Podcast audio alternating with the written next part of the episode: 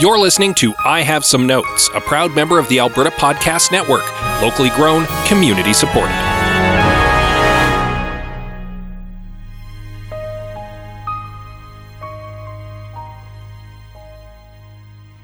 Hey Greg, I have a movie pitch for you. Oh shoot! I want to do a, like a loose adaptation of some of the works of Isaac Asimov.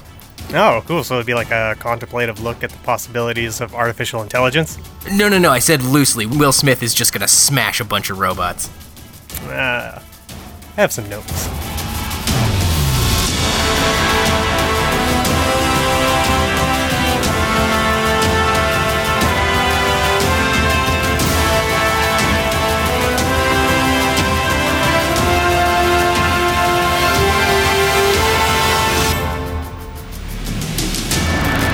Welcome, everyone, to I Have Some Notes, the movie podcast where we obey three strict rules. Rule number one I'm your host, Liam Creswick. Rule number two I'm your host, Scott C. Bourgeois. I'm your third rule, Greg Beaver. And we are here today to talk about the film I Robot. And we are joined by a guest. Uh, it's my pleasure to uh, introduce a friend of the show and co editor of the unofficial Hugo Book Club blog, which uh, was shortlisted for a Hugo Award for Best Fanzine. Please welcome Olav Rokne. Thank you. Pleasure to be here. I should say too, you and your co-editor uh, uh, were uh, award. You, Yeah. the, the award is uh, for both. of you. Yeah, Amanda and I were shortlisted. Very cool. And welcome back. We haven't had you on since I think it was Dark Phoenix, right? Dark Phoenix, yes. Uh, and I'm really glad you keep inviting me on to talk about such high quality, thoughtful, uh, nuanced pieces of cinema. Yeah, we got a we got a bona fide X Men expert to talk about the stupidest X Men movie, and we got you're a Hugo Award uh, nerd, as it were, fan, and uh, we got you to talk uh, Asimov, or at least Yeah. what little, just like you've you've seen those beams going around of of uh, like the sparkling water that tastes like ooh, it's water that tastes like it was next to a lime. It's the idea of strawberry. This is like Isaac Asimov adjacent. So here's an interesting thing about this. Um, Isaac Asimov didn't come up with the title I Robot. He stole that title from a previous short story by somebody named Eando Binder, which was which um, was about robot uprising, much like this movie. And he actually didn't want to call his book I Robot, but the publisher sort of insisted on it. So there's a certain irony that this movie um, used that title. Wild, yeah, and that's uh, this is kind of nuggets you're here for because uh, that's gonna be a heck of a lot interesting than this Yeah. movie. But let's we'll we'll have lots of time to dunk on this. Uh, what uh, what what have you all been watching lately? What's uh, what's on your on your uh, Well, movie plate? Cut that part out. Amanda and I just uh, watched a documentary uh, called The Sparks Brothers, which is about the band Sparks, and it's so good. I'm- And one thing that wasn't in that documentary uh, is the fact that Sparks recorded the theme song to a Jean Claude Van Damme movie called Knockoff. And I cannot recommend Knockoff. It is a terrible, terrible, mediocre Jean Claude Van Damme paint by numbers action flick. But the Sparks theme song over the end credits is completely bizarre, and it's so bizarre to have that as the theme song to a Jean Claude Van Damme movie that it's actually just wa- worth watching the end credits. Nice. I'm I'm more excited to hear about that Sparks movie because I love Edgar Wright. It's so good. It seems to me like we we often after the show is over, we just kind of sit around and shoot the shit about movies for a little bit. And it seems to me that we had talked about the that Sparks documentary. I remember watching the trailer after, uh, so I know that Liam was is jazzed for it. So that's uh, that's pretty cool. I'm embarrassed. To, yeah, when that trailer dropped, I'm a little embarrassed to say I, I'm not like a huge music nerd, but I have truly never heard of the Sparks. That when I was watching that trailer, I'm like, is Edgar Wright doing like a Spinal Tap thing? Like, how is there? How is this band this influential and famous, and I've never heard of them? Uh, and I'm like, oh, I'm just an idiot who doesn't know everything. I should. Well, it definitely expanded my knowledge of their career because I, I just had sort of this vague notion that this band existed. They'd recorded a couple of interesting songs I was aware of, but then it's like this 40 year like journey through just bizarre, crazy creativity. So Nice. top notch movie. Fabulous. Yeah, I uh, uh, I recently watched uh, Train to Busan, which I also would recommend. Um, Super that movie I came out. Yeah, I came out of that one just being mad. Bad movies exist because it's just so technically tight and act like it's just good. There's just no, there's no meat, you know, fat on it. It's tightly edited. Tight, you know, setups are paid off. It's like a clinic. It's like a clinic on filmmaking that it makes me furious. Bad movies exist. There, So, yeah, there's something to be said about uh, the joy of watching a terrible movie and just kind of, uh, kind of chewing on it and relishing it and dunking on it. Um, but there's also something to be said about seeing a movie that's so good that it makes you angry at other movies, where it's just like, oh, and so good sometimes that you're angry at that movie for being so good, and you're just like, oh, how can a movie this good exist? Yeah, it's not even that it's so good, it's that it's just not bad. Like there's no bad parts. There's no notes. It's just like a pretty good movie. Eh, sorry. I, I feel a sense of relief often when, when we when I watch a good movie because we watch so many mediocres that it's just like it's just like drifting off into like a you know a nice beautiful sleep or something like that you know? Yeah Train to Va- Busan like you say it's like really tight but I I, I also quote rem- recall that the um the pace is very good. Like it's just like quick. There's not a lot of lulls or anything like Yeah. that. You're just you're just going from action beat to action beat and it's yeah it's a, it's just a, a lot of fun. Yeah, exactly what I'm referring to. It just like it's it's not breakneck. The pace is good. The storytelling's good. The everything about it's just like cl- Yeah. it's a clinic on how to make a tight movie. So If you if you haven't seen it, the log line on it is is uh, a zombie outbreak on a train. Yeah, zombies on a train. Yeah, it's a perfect movie like Zack Snyder's Justice League. you know, no fat, Hot take. very very trimmed down, perfectly paced, yeah. doesn't waste your time, gets straight to the point. I feel like Olav's been sitting on that one since our Justice League episode. well, I uh, I went back and saw a classic film. Uh, I've been I've been trying to catch up on a bunch of movies that I have really no excuse for having not seen before, and uh, this week I managed to knock uh, Network off my list. Um, wow, that is a very good film, and I have no excuse for having never seen it before. Um, if you have not seen Network, it is a very funny, deeply cynical movie, and uh, it is definitely worth your time. And I would recommend seeking it out. Uh, ba- basically, uh, it's uh, a movie about television um, and the damage it does to people and how exploitative it is, and also capitalism and how damaging and exploitative it is to a certain extent. Um, again, deeply cynical movie, very funny, well worth your time. Like Zack Snyder's Justice League. Eh, Exactly. Sometimes I don't know if you find this, but sometimes when I I watch one of those old classic movies, um, specific, especially when they've got like a scene like um, Network does that sort of lives outside the movie, like his Uh, his rant I'm- outside the TV studio. I'm mad as hell Like- and I'm not going to take it anymore. Yeah. Exactly. The I almost find that I need to watch the movie several times because my anticipation for that moment almost draws me out of the context of the movie, you know? And like I'm not taking I'm not taking the movie in as a whole. I'm like where's the thing that I know? I want to know where the thing that I know is. I'm kind of waiting for it and it's sort of yeah, I need to I'll have to pick up uh, Network again because um, I think I've only seen it once and that was sort my sort of experience with it. that would make Planet of the Apes an exhausting watch. I guess so, yeah. It's just for it's just for thirty, you know, like uh, uh, ten seconds. At the end, no Very less. end. Yeah. The very end, Yeah. yeah. Yeah, the pace of that movie is also very slow to get to that point. Uh, we too. should we should probably get around to more of the Planets pull, of the but- Apes movies. We've only done one of them. Oh yeah.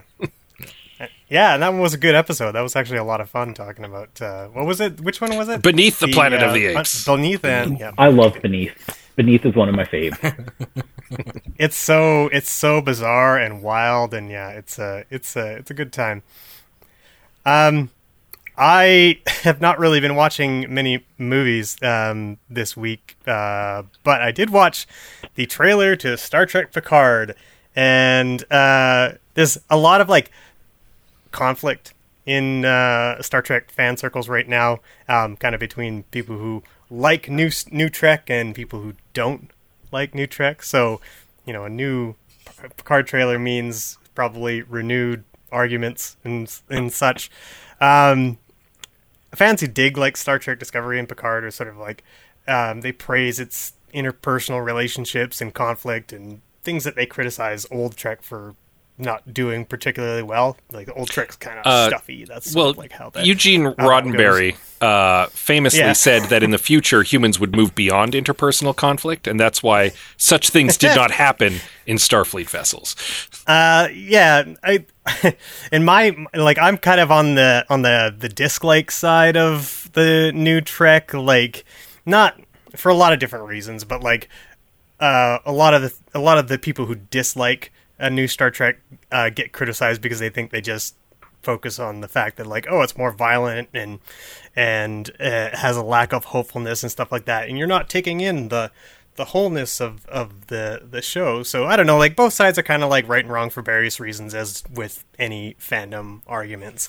Um i think i personally would like be more willing to accept new star trek um if it were uh, written stronger. That's just my main beef with it. But uh, Star Trek groups kind of often uh, point out that generally Star Trek fans have never really liked new iterations of Star Trek. Like the TOS fans hated TNG when it first aired in 1987, right? And the TN- TNG fans were not very pleased with DS9 when it first aired. Um, so, you know, the accusation being just like, yeah, they're stuffy and they're old guard fans and they can't accept new stuff. And I had a bit of a, an epiphany this week because I was thinking about it and I was like, well, old Star Trek fans were kind of like t- fans of the original series were kind of right about Star Trek Next Generation when it first came out because those first two seasons were awful, right?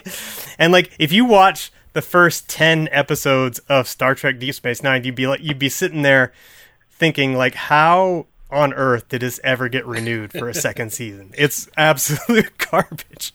It's, with the possible exception with the pilot, which I think is okay. So I guess like this is my my point I'm getting at is just like my usual rant about like you know, uh, don't impugn someone's integrity when you're art when you're talking about media online and um, and tell them that like ah you're just being you know a negative Nelly or whatever. Like people have you know good reasons for for liking things. That it takes the fun away of art when you sort of like make it personal. And, you know, I, I I prefer that people sort of just keep it about the art. So that's my that's my little rant, and it's probably like a fifty percent chance I'll cut this.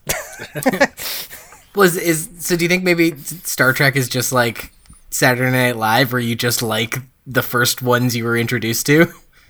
Oh yeah, I think that's like, I think that's probably I think I think that's where the attachment comes from, right? Like you're you it's, it's hard to it- it's hard to get over your first love, right? So I, there's a certain amount of that. You're always going to compare, you know, the the thing that you fell in love with first, whether it's you know whether it's you know the the original Star Wars trilogy, Star Trek, or uh, maybe you love. Um, the original Battle Gala- Battlestar Galactic series, and you hate the new one, or, or whatever. it No, might you love both of them. you love original Galactica and Galactica 1980. Sorry, that was a pretty obscure joke, but It took me, yeah. I'm like, I yeah, I picked up on it. Well, we're uh, lots of lots of sci-fi, uh, and our episode is no different because we are, of course, doing I Robot from uh, the year of our Lord, 2004, directed by Alex Proyas uh, from uh, you know, D- D- Dark City and The Crow. Written by Jeff Vintar and a friend of the show, Akiva Goldsman, who did the Da Vinci Code. Oh, the Da Vinci Code. Uh, and tangentially got his name put on it as Isaac Asimov. Yeah. He's- That was my favorite part of the movie was when it when it said suggested by Isaac Asimov. Oh, I didn't notice. I didn't catch that. That's super funny. Suggested. what a weird way to phrase that. Ode to Asimov. and Asimov would have had issues with this movie. All, I, I, think um, I think I can say that rel- with relative confidence because the, um, the the laws of robotics actually they don't show up till the fourth or fifth of his robot stories, but they're implied in those first ones. And Robbie, which was the first published in 1939, was actually written as a direct rebuttal to all of the robot uprising stories. He was basically saying, no, they're going to do what they're programmed to do. They're not going to suddenly decide to uh, overthrow their ty- tyrannical masters. Yeah. Now, I can get into a whole rant about what this says about his opinion of labor rights and of labor unions, but I'm not going to. Um, I just think it's really rich that this is the story they chose to tell. Yeah, it's uh, it is a, a, choice, and we'll uh, we'll hear we'll hit the trailer here in a second. But just on the off chance folks don't know and don't feel like I am IMDBing it, uh, this flick stars Will Smith as uh, Spooner, Bridget Moynahan, Bruce Greenwood, James Cromwell, and Alan Tudyk as the voice of Sonny the robot. But let's uh, go to the trailer. We designed them to be trusted with our homes, with our way of life with our world. But did we design them to be trusted? The rollout of USR's new generation of robot, the NS-5, was marred by the death of designer Alfred Lanning. Identifier. Murder's a new trick for a robot. Respond. I did not murder him! We're gonna miss the good old days. One good old days. When people were killed by other people. My robots don't kill people. That thing threw somebody out of a window. Is that registering with you? A robot cannot harm a human being. And you trust them if you want to. We look to robots for protection. Imagine the loss of all that we've gained because of an irrational paranoia. There is no conspiracy. What this is, is one mistake. Oh, hell no. Detective Del Spooner feels like the only sane man in a world where society has enthusiastically adopted robotic technology he doesn't trust when he is summoned to the scene of the grisly, quote, suicide, unquote, of his friend, a leading robotics engineer, his suspicions are all but confirmed. With the help of a reluctant psychologist and Sonny, a robot with big dreams, Spooner will uncover a conspiracy which seeks to awaken the ghost in the machine. Can he stop a revolution? Can he learn to see a robot as a people? And why is Shia LaBeouf even here? Yeah, Olav, can you hit us with some more of the like the history of this this story, this Isaac Asimov well, story, before we, we go into whatever this movie is? Okay. There's no Isaac Asimov story called I, Robot, first off. There's yes. a collection of short stories, uh, and I think it's about 14 short stories, bestseller in the, I think the first edition of the collection was published in, in the late 40s, and um, I think Gnome Press first published it. And the thing is, in all of this, these short stories, um, robots are guided by, not just guided by, but obligated and cannot do anything other than follow three robots and uh, sorry three laws of robotics which get repeated a lot in this movie. It's the one thing from asimov that seems to have made it into this movie but the movie is about how the robots don't actually follow these these rules. So in the stories, those rules are a robot may not injure a human being or through an action allow a human being to come to harm. Uh, a robot must obey orders given by human beings except where such orders would conflict with the first law. And the third law is a robot must protect its own existence as long as such protection does not conflict with the first or second law. And the actual genius of Asimov's stories is that they inevitably adhere to these laws. Um, there are points where you think, oh, this robot has broken these laws, but the actions of the robots always turn out to be a result of how these laws have been applied or understood by the robot and how those laws might have come into conflict. So, for example, a robot might be ordered to tell the truth, uh, and it keeps lying, right? Um, yeah. But it turns out that the truth would cause a human being to come to harm, and that's sort of the twist ending to the story. And he, he wrote dozens of these stories uh, yeah. of varying quality. Um, I quite like Runaround. Um, Evidence is a really good little story. It's actually, um, you know what? I, would say Evidence is the story I would pick to adapt to, to the screen for very specific reasons. And um, Susan Calvin is the one character who seems to show up in a lot of these stories, and her job is a a essentially robot psychologist. She is the programmer and and brains behind these robots, and so she she a version of her character shows up in this movie because you couldn't do an Isaac Asimov robot movie without Susan Calvin. But it doesn't really seem yeah, I get like the feeling this isn't the same character. No. No, not at all. they do say they do say she's a robot psychologist, which is and her name is Susan. Yeah, but then I Susan feel Calvin, like that's yep. about where it all. She's also, at least in the in the little preview of uh, Asimov's book that I got this morning when I was listening to an audiobook, the uh, she's quite a bit older. She's in her seventies, I believe. Yeah, well, in the prologue to that book, she's in her seventies, talking about her long career. But there's stories of her throughout her years. Sure, they time and ju- they jump through time. Yeah. Yeah. Uh, so yeah, this this movie was a real action romp, real lots of oh man, so many blown up robots, and then some houses got ripped up. I I it's a good popcorn flick. I don't know about you guys. I had a lot of fun just turning my brain off and you know just just vegging out on the couch watching some big stupid action movie. You know where's where's my where's my pal Michael Bay? Uh, yeah, I'm, like the movie is watchable. It's um, it's a pretty. You're correct in that it's a fairly brainless action movie. It definitely thinks it's maybe deeper and smarter than it is, but it's not. It's not bad, but I don't know that I would quantify it as good. Yeah, I was being facetious. Was no, I'm, you know, but I'm, I'm being, I'm being serious. I'm giving my yeah. opinion on the movie. Yeah. I thought. You know what it reminds me in terms of like qu- uh, a quality is like paycheck like it's genu- it's genuinely uh, quite stupid. If you haven't seen Paycheck, it's where uh, Ben Affleck collects is, a paycheck. Yeah, he's yeah.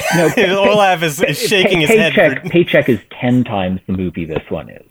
Like you think so? Okay. Oh yeah, fair enough. Oh yeah, Paycheck sets up a house of cards, and then you see it all topple, and every piece falls together. There's a plot, a narrative arc that isn't entirely predictable. This um, iRobot is a manila envelope.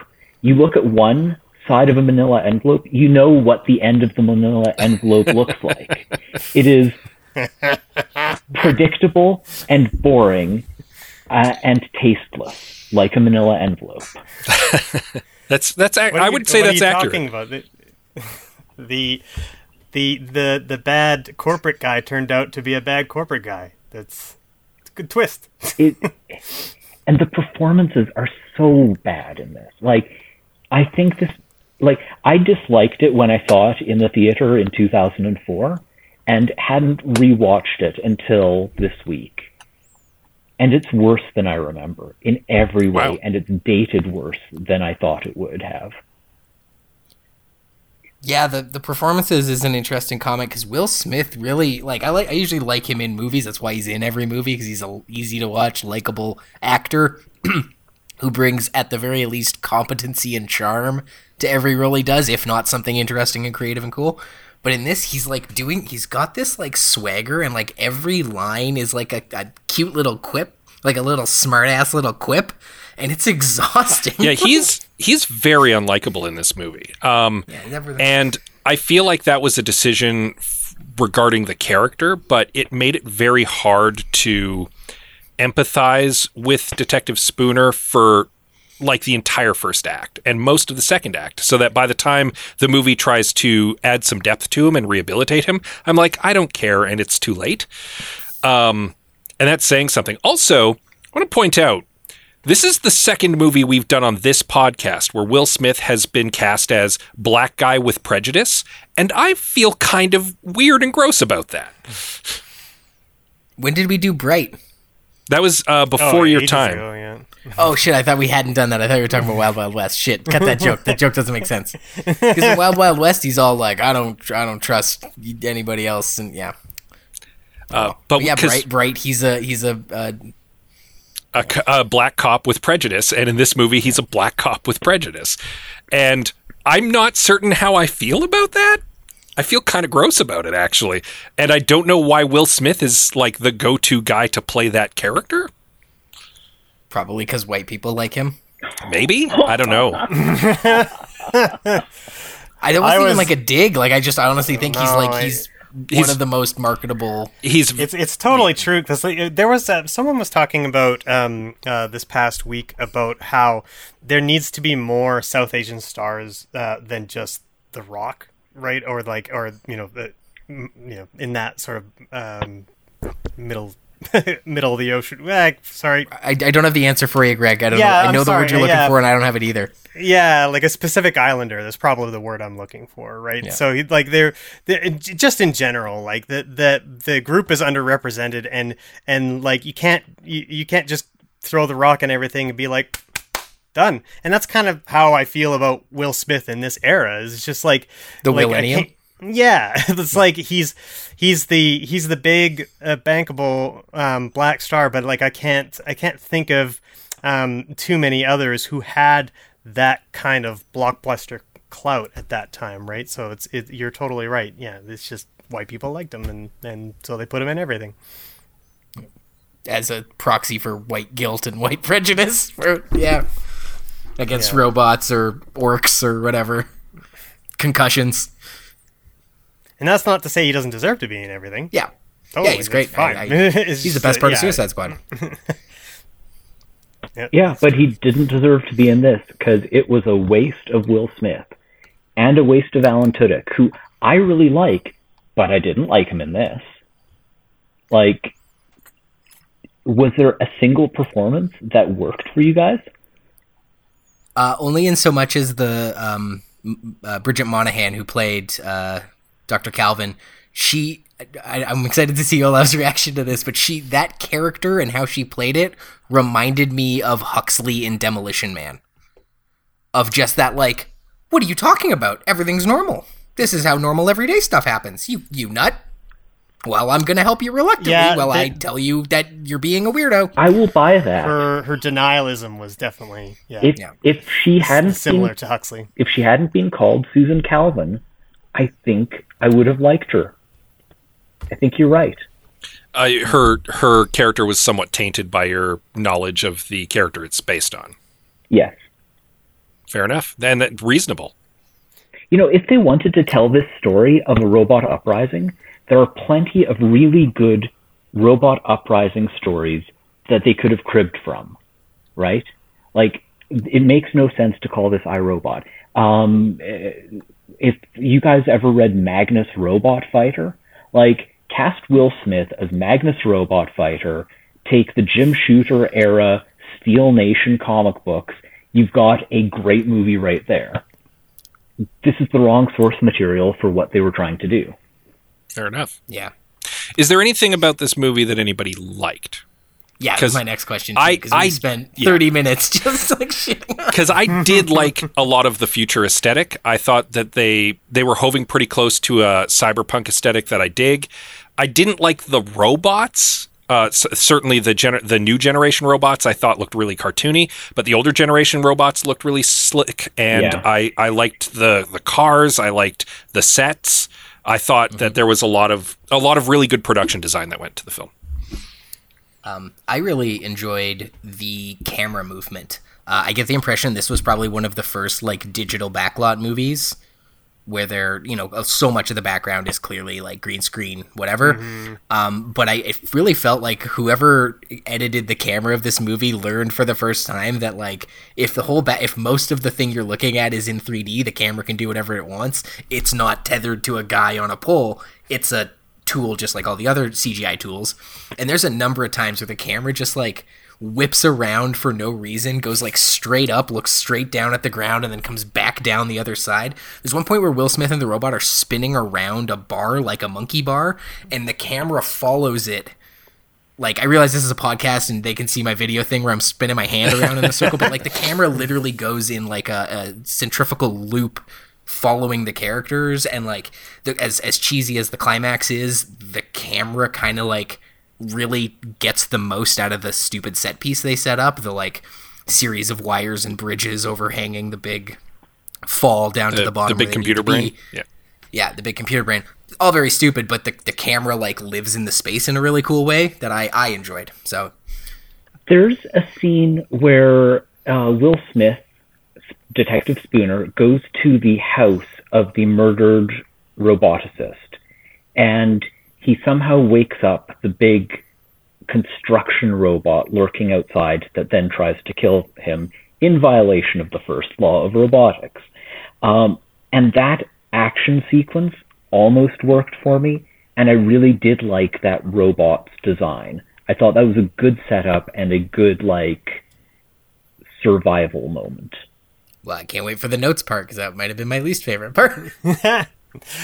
The uh, I think the the one scene that worked for me, um, and you, you guys were talking about um, Will Smith's performance, but I thought his explanation of what happened uh, to him in the water um, and the the the robot making the wrong choice and choosing to save him rather than the l- little girl who was who was drowning. Um, I thought that that worked really well. It was it was a it was a nice tight short scene. I thought um, Will Smith played it really well, and it was one of the few points in the movie where I felt a little emotion. So that was kind of nice. Yeah, it tied back nicely into the dreams. Like he keeps having dreams of that moment, and Sonny the robot's also having dreams. So they're got a couple of dreamers on our hands. It sets up his his distaste for robots quite well. Like it's a, up until that point, it, it feels like kind of um, just prejudice, but um, you know, then there there's a little bit more heft and weight behind it. the the problem is that the reveal of that the full reveal of that comes too late um the, I was I was talking to Anita about it, and she mentioned um, the reason why you see uh, in the first Iron Man movie, the reason you see Tony Stark get attacked first, and then we rewind and see him being a jerk leading up to the attack, is so that you you sympathize with him right away. There's a cut of the movie apparently that exists where you it's chronological up to the attack. And if you watch that version of the movie, he's very unsympathetic and you don't care that he gets attacked at the beginning of that movie because you're like, he's a jerk and he deserved it. I feel like if maybe and this might be tiptoeing into changes, but I feel like if you if you had shown that scene first and then we we immediately are established this is why he doesn't like robots, it makes his subsequent jerkiness during the first act of the movie more sympathetic as opposed to just coming across as aloof jerkiness to everybody he encounters. And an inexplicable prejudice against robots, which doesn't seem to make sense because everyone else in the world is like, "This is dumb. You're dumb." Um, and and again, when I watched the movie, I found him very unlikable for too much of the movie for me to care about him in the end, and I think that Yeah, you that's are- that's a problem. Yeah, you are I- I tiptoeing think- into this. You fixed you fixed one of my notes. Oh, that. sorry. So- Again, I, No, I was great, worried I was great. tiptoeing It's- into into No, fixes. it's great. but- It's great. I, I think I feel like one of the, the problems with that Scott might be that um, the the three laws are fairly important to understand to understand that particular moment in the film. So without having uh, experienced the world a bunch and understanding uh, more about what the the robots are all about and what they are and aren't capable of, I'm not sure that seeing it right off the hop uh, will work. I don't. I disagree, kind of, because I think that there could be a lingering question of why did the robot choose him. That is then explained later on in the film. Um, but the fact that he was saved and not the girl initially we see that, we understand why he doesn't like robots. And then we learn later on what the robot's logic was. And we can disagree or agree with it at that juncture. But I, I think you can still have that reveal later on while still showing the, the drowning scene at the beginning. And the drowning. Like the lying robot Olav mentioned at the top. Yeah, well, that robot in the drowning scene was actually following the laws of robotics and it, it made sense. Um, most of the rest of the movie basically says, oh, those laws are out the window. We don't care about those laws. So why did you introduce the laws to begin with? Right? It's Yeah. like the the whole genius of Asimov is not just in the robot stories, but but in in his foundation novels, all over the place. He starts by setting up laws, and then he things happen that you think don't work within those laws, but then you it's slowly pieced together that oh yes these laws were being followed all along, and here's why, and it all fits together logically. And this movie misses out that third part. Yeah. Well, then let's uh, go uh, get into the changes on our notes then. Hi there, I'm Brendan, a certified home inspector with Rumi. Do you have a problem that needs fixing? Whether it's big or small, inside or outside, let me help you find out what's really going on. You can call me by phone, or we can take a look together over video chat. Visit rumi.ca, that's R U M I.ca, and go to Ask a Home Inspector to book your appointment with me today. Hello, I'm Elizabeth Bonkink, I'm Andrew Paul. and we're the hosts of the Well Endowed podcast. The Well Endowed podcast is produced by Edmonton Community Foundation, or ECF as we call it. ECF provides grants to charities through the endowment funds we create and manage with our donors. Hence the title of our show, The Well Endowed Podcast. Every month, we bring you a collection of stories and interviews with fascinating guests who are working to make Edmonton a strong, vibrant city to live in. Through these stories, we look at the space where endowments intersect with your communities. So if you're interested in the people and issues impacting your community, check out the thewellendowedpodcast.com. Welcome back to I Have Some Notes. We're talking iRobot. Guys, how are we going to make this better? Okay, I'm gonna I'm gonna start the ball rolling here. The movie is called I Robot. The main character is not a robot, and I think that that's wrong. Um, um, but and this to There's be no fair, this Kane in Citizen Kane. this ties back into uh, my issue with Detective Spooner being very unsympathetic. Um, I don't think that the the real fix here is to make uh, Detective Spooner's backstory front loaded. I think the fix is to make Detective Spooner a secondary character. I think that the movie should have been following Sonny's journey. I think you have the scientist get killed, and Sonny ends up trying to solve the murder. And along the way, like he co- falls under suspicion, and this prejudiced cop shows up and starts like hounding him. Um, the robot psychologist is wondering what's up with him because he doesn't seem to be acting like a normal robot because he's interested in this murder and he cares about this guy. And he is the one who starts to unravel this this conspiracy that's going on, whatever that might be. I I, I don't know that the extant conspiracy is necessarily strong. Olav is certainly swaying me to the idea that it's not. Um, but I think that the movie should have followed the robot, and th- that fits the title better. I think Sonny's a more sympathetic, more interesting character. And you could still have Detective Spooner's journey in the background. In the end, he could come to overcome that prejudice and help Sonny. But I think he works better as a secondary character, and Sonny should have been front and center in this movie. My fix is not necessarily the same fix as yours. I think I would go in a different direction, which is figure out what the movie you want to do is first and foremost. Like, do you want to do a think PC, uh, big ideas science fiction movie, or do you want somebody who punches robots? now, if you want somebody who punches robots, you don't call it iRobot. You don't try and claim it's Isaac Asimov.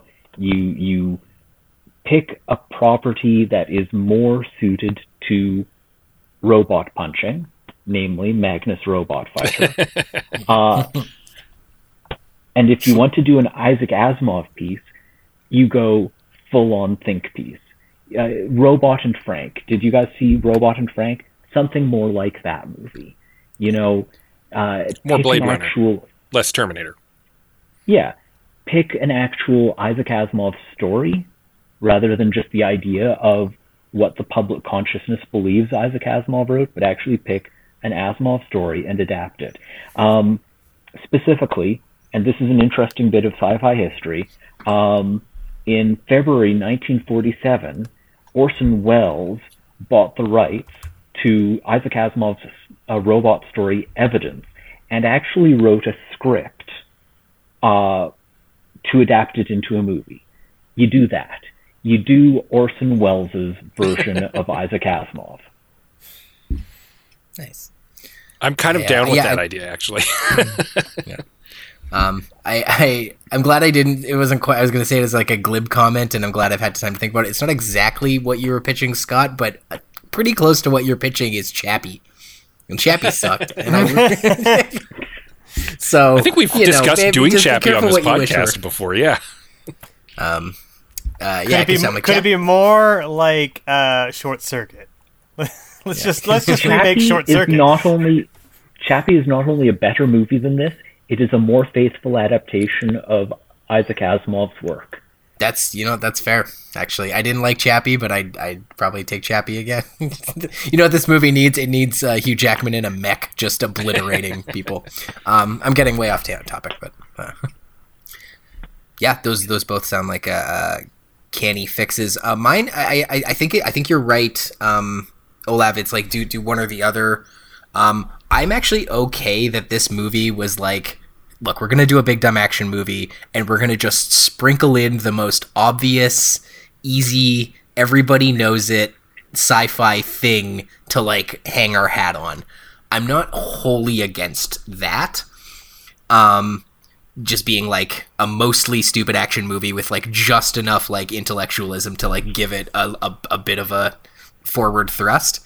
Um, my notes were much more like kind of like I guess like down in the actual like crux of the script, I really, as I said before, I really hated the house bit.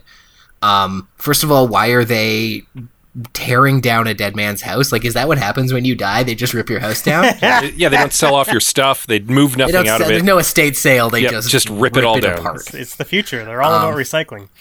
Yeah. um, and obviously it's like so that they can have this big digger robot attack him.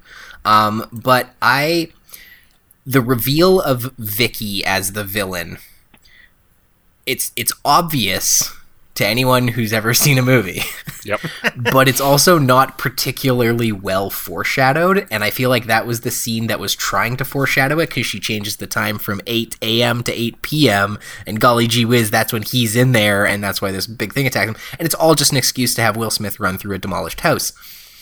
I think if they had gone just a, if they weren't so hell bent on having a, a big crazy act two action scene in a you know house falling apart, um, have it be something a little more subtle, of like Vicky starts a fire or Vicky like locks him in somewhere and cuts off the air or like some it can still be Vicky, but use that as a little better foreshadowing and not so uh, spectacularly stupid and just a little more subtle like yeah like a fire or something. Um that was mostly my my big note was that that part was stupid and a missed opportunity to really like just mention Vicky one more time to really just be like yeah it's gonna be her Well, because Um, I, think had if if, if Vicky's going to be the villain, then she should probably be a character of some kind. Like we Yeah. don't really get to learn anything about her. It's, it's just like, oh, it's it's Vicky. Vicky did it, and you're kind of like, okay. This Oh, the- the thing from the beginning? Yeah. just, this doesn't really change anything. I'm not getting any emotion out of this, or nor do I care. you know, just, yeah, it's a more eloquent way just of what I was trying to say of like you know this this misdirection like it wasn't the it wasn't the corporate guy it was his his uh, AI it's just like yeah but Yeah. we don't know who Vicky is so when it she is revealed to be the villain she's not a character And and the the corporate guy doesn't really get enough screen time for us to really give a shit about him either. So like none of that really works uh, when when we get to that reveal and he's dead on the floor. You know. Um, can I say something? And please edit it out if I'm wrong. But was this the first big Will Smith action movie that doesn't involve Will Smith rapping a theme song at the end? And it might be. Wild Wild West was 1999. We know that from our last episode, or not last, one of our previous episodes. Um, I mean, I mean, we'd have to go through the through the catalog, but yeah, it does seem like they stopped. They just Will Smith actor, no longer Will Smith actor slash rapper. Yeah, what this needed is a song on the soundtrack um, explaining the entire plot of the movie, either by Will Smith or, since it's an Isaac Asimov movie, Celine Dion. Wait, Please so, elaborate so, sorry. So what's Celine Dion? what is what is Asimov's uh, relationship to Celine Dion? Oh, the only other uh, robot story that's been turned into a movie is uh, The Bicentennial Man, starring Robin Williams, Okay. 1999, and it has a truly bizarre uh, Celine Dion song for the soundtrack.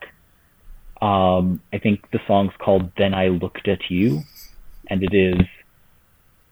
I don't know if there is a low point for Celine Dion's career, but if there is, this is it. So so you guys you guys are correct that um, um, Will Smith was sort of making a transition into more dramatic roles uh, around this time. He he was in The Legend of Bagger Vance in 2000. Um, he was in Ali in 2001, um, and didn't return to uh, more actiony type stuff until 2003 when he did a sequel to Bad Boys. And then I Robot. I Robot. So there you go. Yeah, he's he's he's got that Bagger Vance credibility. He can't be rapping about robots. So that's our note then. How to get back to get back to rapping, Will. That's, all you're good for. Um, one of my other notes that I had, and I sort of mentioned this near the top, but the the whole first act is people at, talking to him like he's crazy. Like it's so much of it's like you're crazy. What do you mean? Robots are safe. Robots are fine. Robots don't murder. You're crazy. And him being like, "No, I swear." And then every character he meets is just like tells him he's wrong and crazy, and then it's not even wholly that it's like a bad choice like that's the, the thrust of the movie but there's one of this this thing we've run into when we write sketches for our comedy group when you have the straight man and the funny man like the person who's acting weird and the person who's supposed to be grounded in reality it's really hard not to fall into this trap of just writing what do you mean that's not how it works that's not what it is what are you talking about what do you mean and we really struggle to like or not struggle but like make try to be mindful not to have our our straight characters just asking, "What are you talking about?" Um, and so much of the first act of this movie was just people asking him, "What is he talking about?" And I would love a second or third pass at all of that dialogue to make it less route and stupid. To that point, I think you're completely correct. Um, but I'd add that that's symptomatic of a first half of the movie uh, that really does not have any faith in its audience to understand. It's sort of a little bit contemptuous to spoon feed these themes so forcefully. Like, okay, you start the movie by repeating the three laws on screen, reading them out loud, and then those three laws get spoken in the dialogue to explain why Spooner is crazy, and then they have to bring it up again. It's like, okay, you've explained these laws, you've explained the fact that everybody thinks he's crazy, but then you have to drive it home. And it's such a weird, like, far left turn from Pro- Proyas's previous movie. Like, Dark City doesn't explain anything, lets you slip into it. It it has some faith in its audience. And then this one is just so almost contemptuous Yeah. of the audience's ability to understand anything. Yeah, exactly. And this was the fix I mentioned Scott sort of did for me. I think your thing about showing him Scott getting rescued by the robot earlier and how the robot made the wrong call saved him not the girl. I think if you do that earlier like you said it it would f- help with my problem of him just being like I'm not crazy, man. Yeah, for sure. Yeah. And the robot didn't make the wrong call. The robot just made the the cold, calculated call. Um, he perceives it as the wrong call because he's human and he valued the little girl's life more than his own. Uh, this suggestion may involve changing um, Will Smith's character away from a cop into into something else. But I, I think it would be a bit more interesting um, if um, Will Smith was kind of the only one who really believed that robots were capable of being truly intelligent and sentient in the sense of like everyone knows everyone else knows that like oh they follow these three rules they're just automatons essentially and they don't they don't re- they're not really alive. Uh, so that um, when he senses like Sonny's uh, you know more intelligent he's he's kind of the one that's sort of like driving driving all of that um, whereas his all of his um, you know his his uh, compatriots are just no you're wrong. Like this, they're just toasters. They just they obey the laws and that's kind of it and and that's that. I, I don't it just seems to me like that like having because I, I just want a movie I like I want them to be able to, like to play up the artificial intelligence portion of it because that's to me what's what's sort of missing. It's that that's the that's the kind of the nugget of the film the the realization that uh, Sonny is alive and he, he can make his own decisions, and in the end, he can make the right decisions um, this without having to follow these laws, right? Yeah, exactly. Yeah, those are all uh, salient notes. I, I, think that would uh, improve the movie dramatically. Um, Scott's obviously a bit more of a page one rewrite, but uh, I think any of what we've suggested here would make this less like the kind of movie you just put on when it's on TV in the middle of the day. I mean, you, you, are criticizing me. Type of movie. You're criticizing me for a page one rewrite when Olav suggested you just throw this movie in the garbage and make an entirely different movie. it, was, it wasn't criticism. I was just like I was just trying. I was just trying to find an ending to the podcast part, man. Alex Proyas has not made a good movie since this. Like his previous two movies were so good, and then this, and then Gods of Egypt, and the, yeah, and then Gods of Egypt, and it's just hmm. like, what happened? Yeah, like, Dark City is an he... underrated gem. Like it's quite a good movie. Yeah. It's so weird. Like directors feel like they've got this kind of expiration date on them. You know, just like it's it's like it's it's like musicians. Like it, like at a certain at a certain point, you're just like. Uh, I don't know what it is. Like their musical taste drifts away from yours, and you just like you don't like that band anymore. And that's it's sort of the same way with it with directors. Like something happens to them, where they just they they can't make the same movies that they used to make. Yeah or except for the ones that do, like the you know from from Scorsese to the aforementioned Sparks, a band with 25 albums and an Edgar Wright documentary. there's always like, there's always exceptions. Oh, always exceptions, but generally you're right. Yeah. Pardon, say that again. Zack Snyder hasn't made a bad movie yet. True. I, I, I don't hear the lie. Uh, speaking of no lies, we've got listener comments. Uh, thank you to everyone who contributed whenever we solicit them on our social medias uh, at I Have Some Notes on Instagram at I Have Some Notes Pod, and you know just search us on Facebook. Facebook doesn't do the at. Either way, we love to hear from you. Share your notes. We read them on air. Andrew Craig says, I'm a big Alex Proyas fan, and I think the biggest problem is that it feels like literally anyone could have directed it. Everything feels so rote. The story isn't terrible, but is much too action heavy which was typical then, and could have leaned into Asimov's ideas more. It should have been more Westworld and less Terminator. Yeah, yeah. I would agree. I a uh, little uh, little more Ex Machina, a little less term Transformers. Yeah, I I have nothing to add. I think uh, Andrew's pretty pretty correct there. Uh, Steve McPherson says less Shia. Now, yeah. to be fair, Shia LaBeouf is not in this movie a lot. Um, he's very much a bit part in this film, and even that was enough to kind of pull me out of it. Yeah, it's fun. It's he was he was in there for all of like uh, uh, two minutes, and he was really gross while he was there, and it was like, please, no, no, thank you. And it's hard to be more dislikable than Will Smith, and yeah. he manages it. yeah, he uh, he shows up about as much as Vicky does, and Vicky's yeah. the villain. Yeah. like, just shows up and like, oh yeah, you were here. You, we saw you at the beginning, right? Now you're here again. Asked and answered. Great. Set up He- some he's payoffs, kind of there know. to to put a face to the the uh, uh, impromptu army that the humans Yeah. suddenly form in order to fight the robots. Yeah, the angry torches and pitchforks mob. yeah, yeah, they show up real fast. He's They show the up- Rob Schneider in Judge Dredd of this movie. Yeah, that's Adam says another survivor's guilt hero, robot arm jerk off motion. More like. Survivor's Guilt Zero, am I right? What? Oh, Oh, no. Yeah, no, he's, I mean, his Survivor's Guilt is used as an excuse for him being a jerk, which is kind of gross, actually. yeah.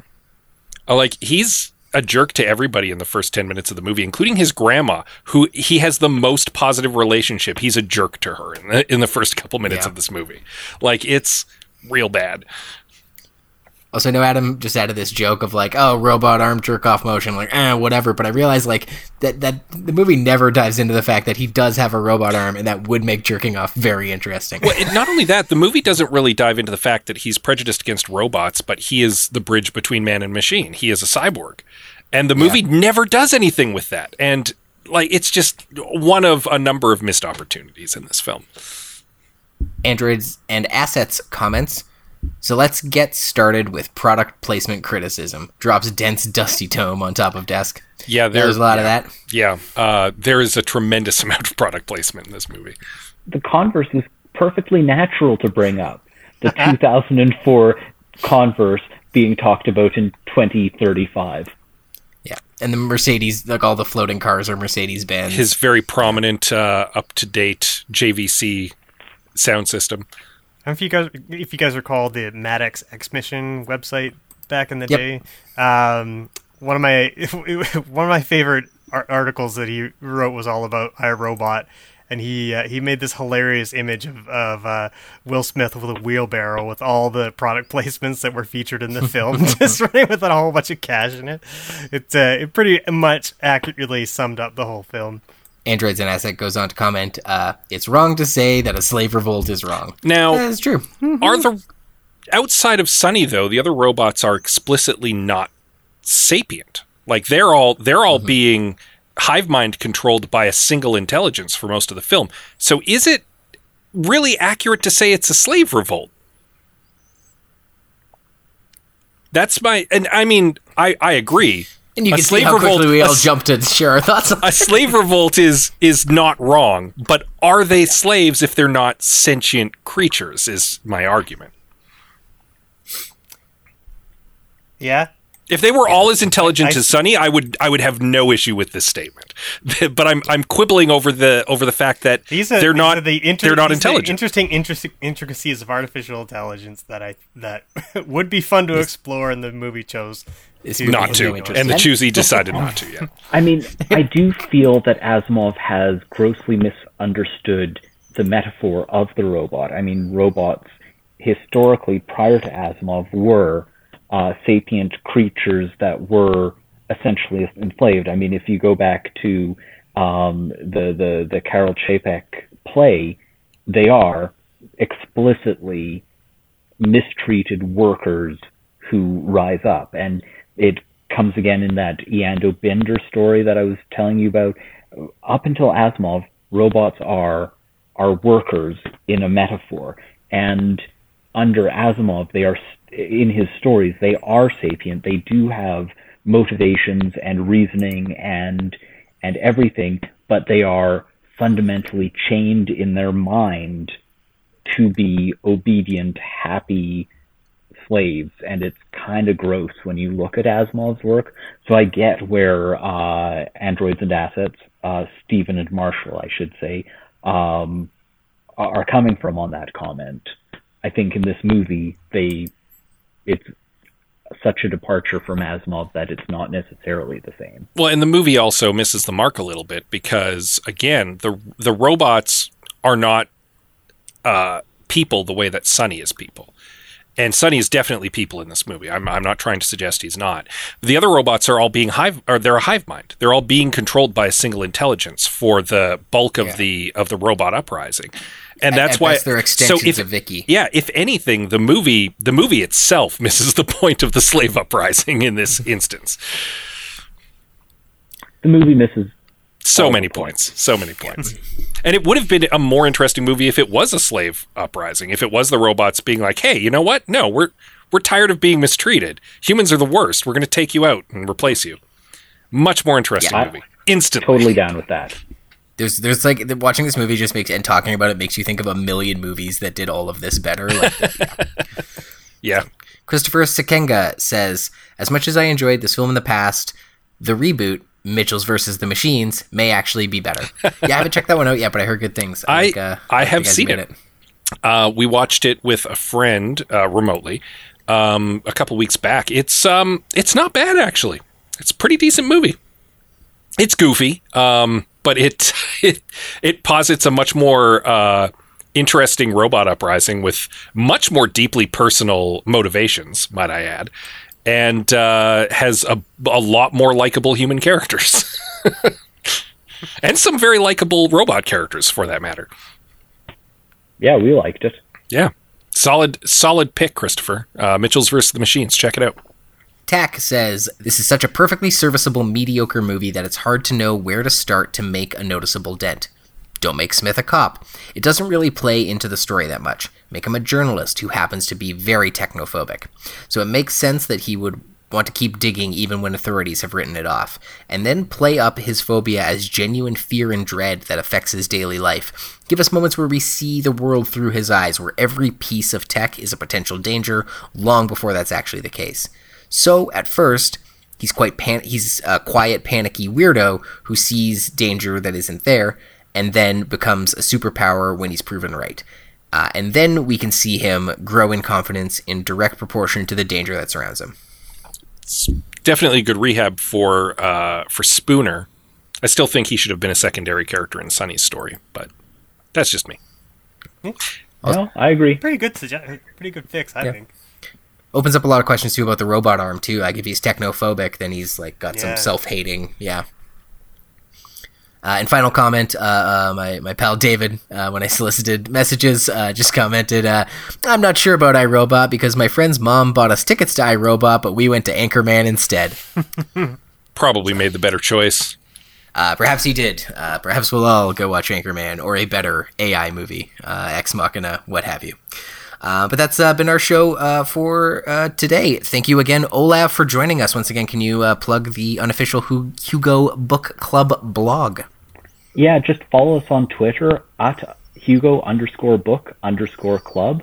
Um, one of our big projects right now is we're watching every single bit of Hugo Award nominated cinema that uh, over the years in chronological order. We've just gotten to 1963, uh, and there are some wild rides in there. Nice. And check that Fa- out. Fantastic. Yeah. And thank you again for joining us. I look forward to having you back again someday soon. Thank you. Uh, once again, please follow us on social media uh, Twitter, Facebook, Instagram. Uh, and if you, wherever it is you like to listen to your podcasts, they probably got a little button where you can like it or thumbs up it, and maybe even a spot where you can leave a review. If you were to write such a review, we'd appreciate it. It really helps us out. Oh, I should interject there that we're on Spotify now, so you can find us on Spotify. Hooray! Oh, yeah. Yeah, if you don't want robots to take over the world, you should definitely check out Kyle and Dave versus the Machine, where two guys are forced to watch movies by a sentient machine, or else. You can check them out and all the other sibling podcasts to our show at albertapodcastnetwork.com. And we'll be back in two weeks, uh, bringing Tom Hanks back into the fold again for Splash and Daryl Hannah. I don't think we've had a Daryl Hannah film before. I always get Daryl Hannah and Darrell Hammond confused. like just by name, not by looks. I think Splash with Darrell Hammond as the mermaid would be a more interesting movie. Well, that might be our number one fix. Yeah. Yeah, save it for our fixes. yeah, no spoilers, Olav. Gee. Uh, until next time, I've been your host, Liam Creswick. I'm Scott C. Bourgeois. I'm Greg Beaver. Uh, this is usually where I leave my little social call to action. Uh, I think this time I just would recommend that uh, we all take the time to uh, go read the Truth and Reconciliation Commission uh, report. Keep watching this, guys.